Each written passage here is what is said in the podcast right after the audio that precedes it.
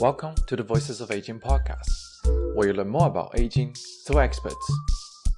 We are the Aging Studies Interdisciplinary Group, or ASIG, a student led collaborative organization for the study of aging at the University of Minnesota.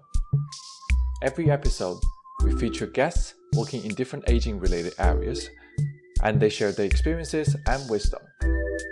We release two episodes every month, and you can find us on Apple Podcasts, Spotify, or wherever you get your podcasts. Tune in to learn more about aging every time you hit play.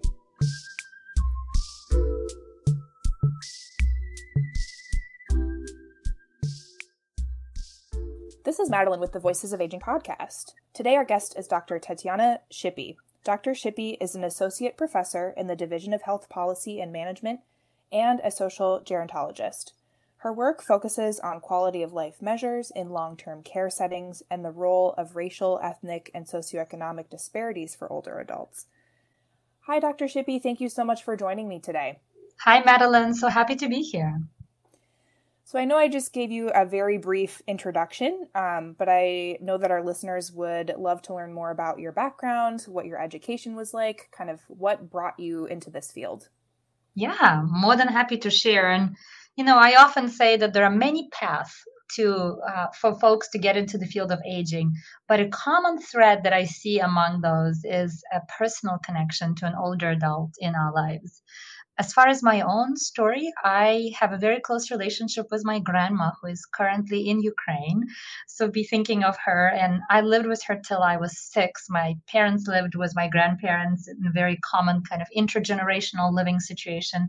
Uh, I was pursuing a law degree in Ukraine and then came to US as an State Department funded program for students from former Soviet countries. When I first came here, I couldn't legal system is so different. So I started taking courses in sociology and became very interested in understanding the role of systems and structures in how our world is set up and why we have outcomes that we have.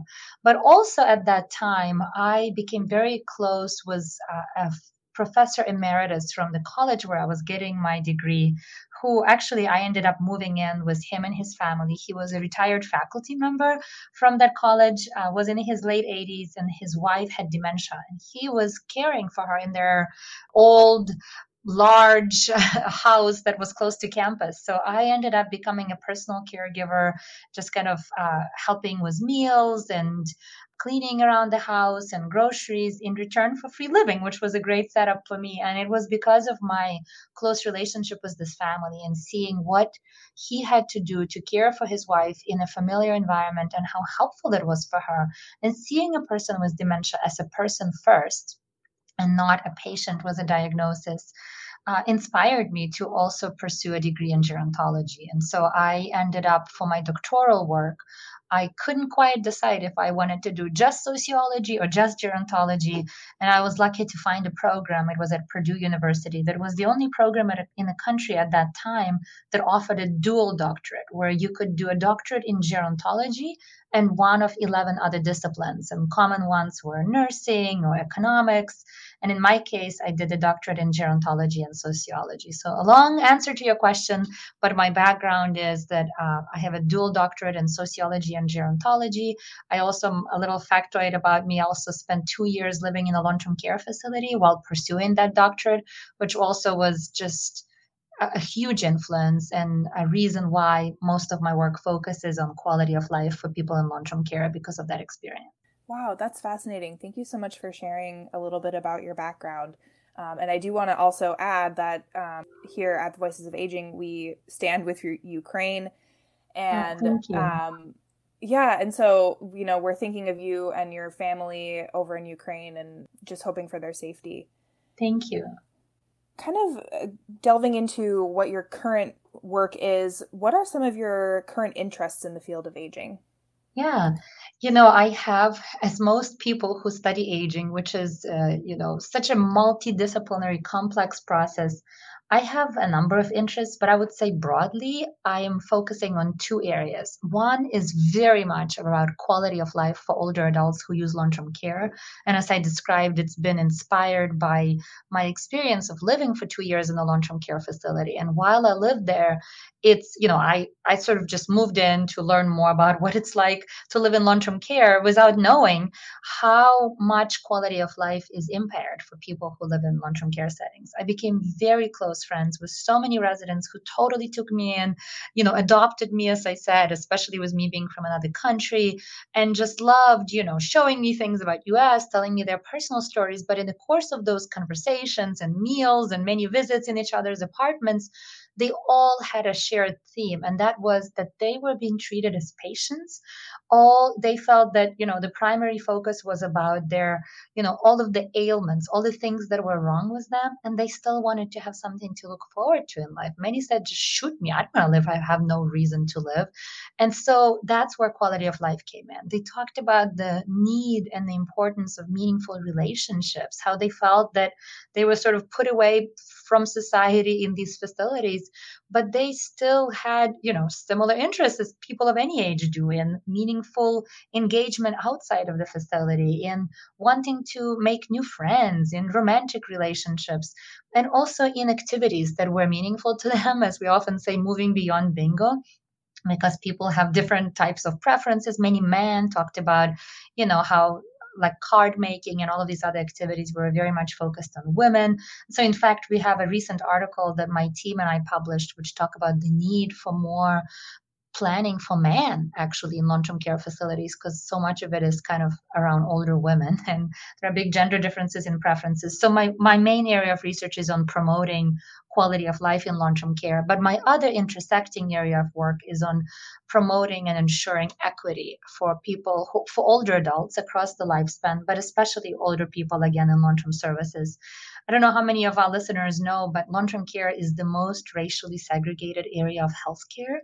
And that means that older adults who are Black, Indigenous, and persons of color are systematically uh, sort of sent into, steered into poor performing facilities. We see much worse outcomes of quality of life and quality of care for them. And that is something that needs to change, that must change. And I am dedicated to playing my role in uh, promoting equity for everybody, but especially for BIPOC people. And more recently, uh, also sexual and gender minorities in long term care. Um, I'm very excited about a new grant from National Institutes of Health that I'm about to share information that we just received.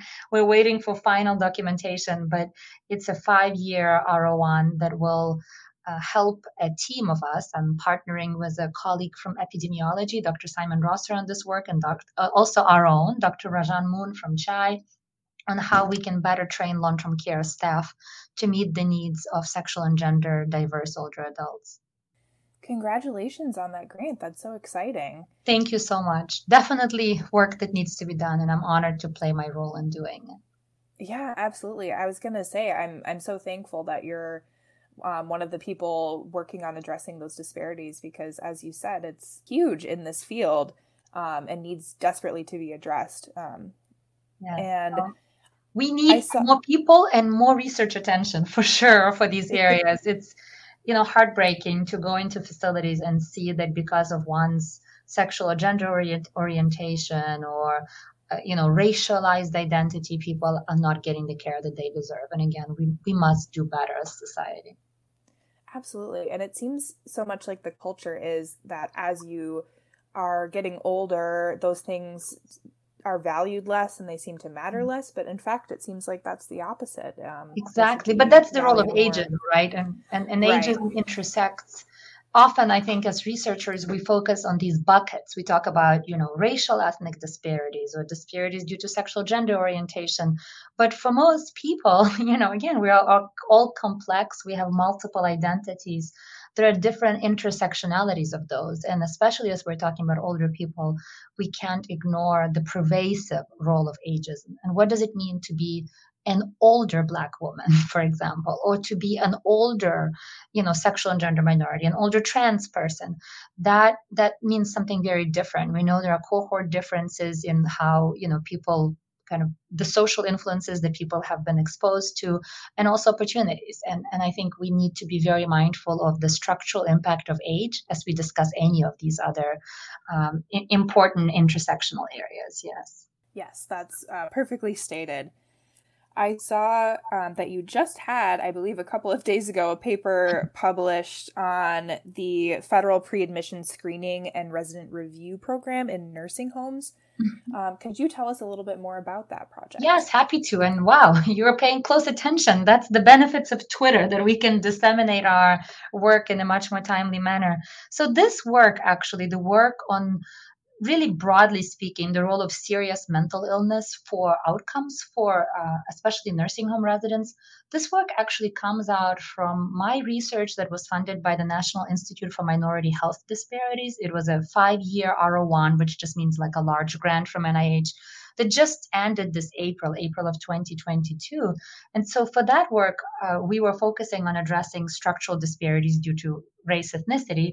And part of it involved field work, three to four months in high proportion BIPOC nursing homes. And as we went into these facilities, you know, we were not looking for the role of serious mental illness, but it became very clear that many residents who are BIPOC, so Black, Indigenous, or persons of color, especially Black and Indigenous residents, as we saw, were younger. Uh, my work shows that up to 17 years younger and much more likely to have a diagnosis of serious mental illness, but really not a high prevalence of functional impairment, and yet kind of being stuck in nursing homes. And when I would talk to them, I mean, I'd see these, you know, and when I mean young, I mean, that's like late 50s. That's young to be in a nursing home when you're in your late 50s, early 60s uh, they you know would talk about how they're you know they're using their language stuck and it's because they have nowhere else to go. And then i talked to providers who said well we have whole wings where we have residents who are staying where they could go home if they had somewhere to go but we have nowhere to discharge them. And disproportionately these were providers in high proportion bipoc nursing homes primarily medicaid nursing homes. And so we started looking more into this issue as one of the mechanisms that's fueling the pervasive racial ethnic disparities and outcomes because because of course if you have you know a younger person uh, with big big age differences as i said they will have different pre- expectations and preferences for engagement you know activities and relationships. You know they be like well we're here with you know late 80 year olds with dementia and these folks don't have dementia. Uh, and the, also we started looking into the role of this tool that's called the pre-admission screening and resident review or PASRR that is part of the federal OBRA legislation of 1987 which basically said that people with serious mental illness should not be institutionalized and should be receiving care in a community if serious mental illness is the primary reason why they are being sent to nursing homes but as happens often with many well meaning policies, what we've learned, and that's the paper that we published, that really the intention of the PASRR legislation in 1987 is not often carried out in practice. That it seems that it's now being used as a check mark, but there are a lot of games that facilities and other providers have to play and how they fill it out. And really, the main goal of the PASRR was to obtain other mental health services for people with mental illness.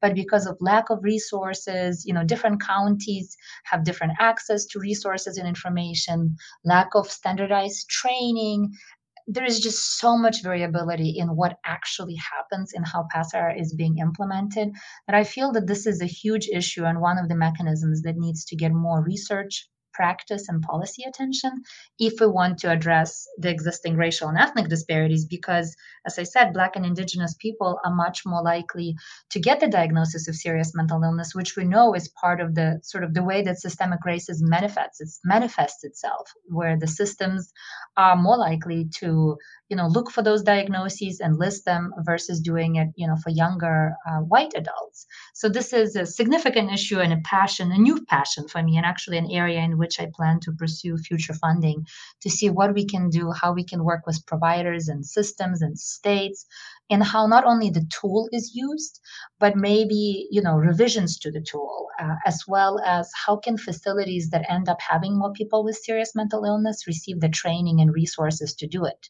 Because the reality is that until we have more housing in a community, there will be people with serious mental illness who will be stuck in a nursing home as a place of last resort. And so I guess the question that I think is worth asking is so what do we do? You could discharge them, but where are they going to go? So unless we find good places for them to go, and we should be working on that, I also think in the meantime we need to get more resources to nursing homes to actually provide mental health care, while many, many of these individuals are, you know, quote unquote stuck in a nursing home.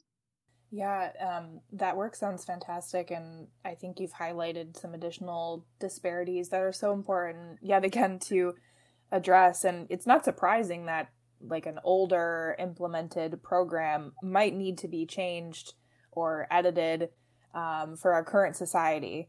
Um, so I'm glad that you're looking into that further. And you know, another piece of it is, and that's what the stakeholders I interviewed said, is that this was designed as a colorblind approach, but we know now that colorblind approaches don't work. In fact, they tend to perpetuate existing disparities. And so that screening tool needs to have more kind of culturally sensitive lens in understanding stigma and role of mental illness in some cultural communities where you know they do not for many valid reasons they don't want that diagnosis listed and so then the person ends up being underdiagnosed or the systems are not carrying that diagnosis so redesign and reevaluation is definitely merited also in light of equity yeah absolutely this is a pretty big question um, but i am curious to hear your perspective, given this is your area of expertise. How do you think we can make long term care settings better, whether that be more fulfilling, safer, healthier, more inclusive? Wow, that is a big question, but it is a question worth asking. Because one of the silver linings of COVID is that finally, and we've been, those of us who've been doing work on long term care have been talking about it for a long time, but finally there has been public attention brought to the fact that long term care in the US is failing a lot of people. And that nursing homes, the way that they were built and set up, are not meeting quality of care and quality of life needs, and that there are vast and growing equity disparities for people who are BIPOC, say, compared to white people. And so we need to redesign long term care. We must reimagine how care can be delivered to make it as you said more fulfilling and more inclusive and there are there have been actually some many good studies coming out in the last two years with ideas of what it is that we can do. And I would also say one of the areas I'd want to draw listeners' attention to is a National Academies of Science and Engineering and Medicine report that came out in April of this year that, that tries to address this question. And it specifically focuses on nursing homes and how can we make nursing homes safer and more inclusive. And they have several ideas, which I support. One is, and that is something that I've been working on for the last, you know, 20 years, for the last 17 years as I've been out of graduate school, to to make sure that long-term care is not just focusing on medical uh, outcomes of care, but also quality of life, as I shared. And so this NASEM report talks about the need to track and report quality of life as an important metric, which I think absolutely must be done. It also highlights other types of care.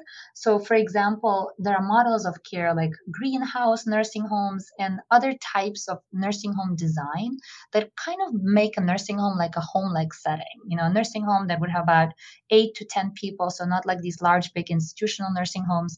And these more, it's called culture change uh, movement in nursing homes also, but these greenhouse and other models have shown to have fewer COVID infections and uh, lower COVID transmission rates, which shows that, and also better quality of life in some studies. So that may be one model to consider. You know, how we design these nursing homes. How can we make them feel more like a home setting versus a large institution that's just housing a lot of people without seeing them as persons that they are. Fantastic. You so eloquently tackled such a big question. Um, and just as we wrap up here, are there any opportunities for students at the U or otherwise, any other listeners um, for those who are interested, whether that just be getting involved or learning more? Yeah, no, thank you for asking that question. I always welcome student engagement. So I am um, I run a lab called Equals EQUALS, and it stands for Equity and Quality in Long Term Services and Supports, basically the focus of my work. And I have a number of students who are part of the Equals Lab, and most of them are paid research assistants, but there are some who are, you know, interning or volunteering their time because they want to see how a lab works. And they, I have more than enough studies where if students are interested in getting some experience, like hands on experience with qualitative or quantitative data, or maybe participating in helping helping us with you know literature review or uh, um, discussion section and having a chance to co-author a paper, I welcome student inquiries. They could just email me, tshippee at umn.edu or equals, E-Q-U-A-L-S at umn.edu. We have our email as well. And also, of course, you know, always promoting engagements through the Center for Healthy Aging and Innovation. I'm so grateful for ASIG and the important work you are doing. And I, I know for me, when I post research assistant positions, ASIG is the first place where I go. So that that shows me that these students are part of the community, that they are, you know, intentionally identifying their interest in aging.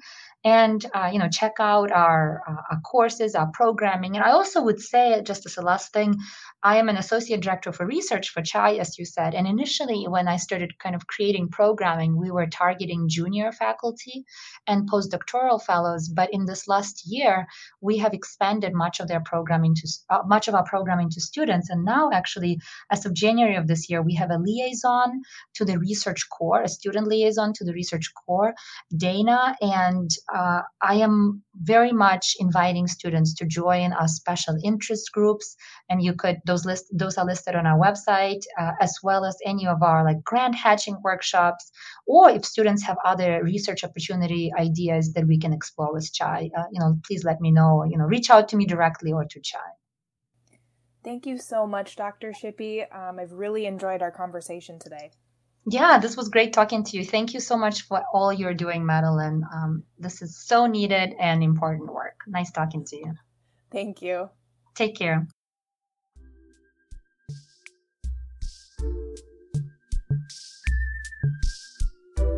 This podcast is brought to you by ASIG, the Aging Studies Interdisciplinary Group at the University of Minnesota. Follow Voices of Aging and ASIG on social media for more information about the episodes and guests from the podcast and to learn more about us as a student group. See you next time.